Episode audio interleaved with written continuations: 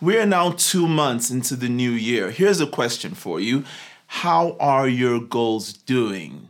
Hello and welcome to TVF Tuesday, practical productivity tips in two minutes or less to help you do more by doing less. And today I want to share with you three goal protection strategies because you know what? We come into the new year, we have so much enthusiasm, we want to be more fit, we want to spend more time with family, make more money, be more productive. But what happens is life. Life happens, we get distracted, and next thing you know, it's June and you're not any closer to any of those great things. Number one is to review your goals every single day. Writing goes down is not enough. You need to review those goals. I don't care if it's in the morning, if it's in the evening, if it's morning and evening, go back to those goals very, very regularly. That works on your unconscious level to keep those goals in front of you and keep reminding yourself that this is important. This is what I want to achieve over the next few months or over the next year. Number two is that you have some kind of productivity system. I don't care if it's digital, if it's uh, analog on paper.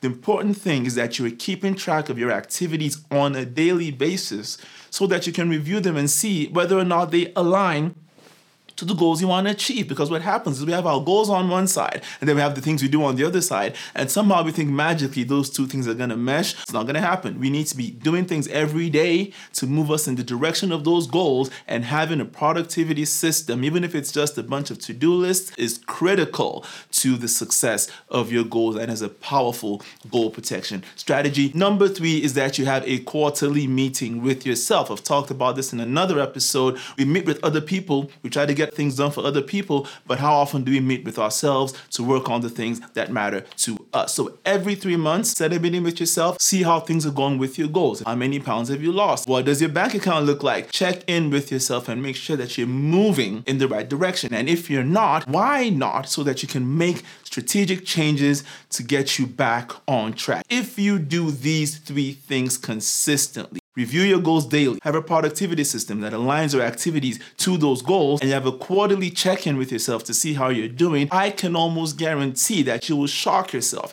at how much faster you will move toward those goals, maybe even supersede those goals. And I hope that helps you. Oh, and if you'd like to learn more about goal protection strategies, I made a whole podcast episode, a deep dive into arguably the most powerful and the most effective goal protection strategy implementation intentions. I'll put a link to that around here somewhere so you can easily find it. But until the next episode, I am still Anthony Sani encouraging you. Stay true to the vital few things that matter to you. I will see you in the next episode. But until then, bye for now and have a productive week.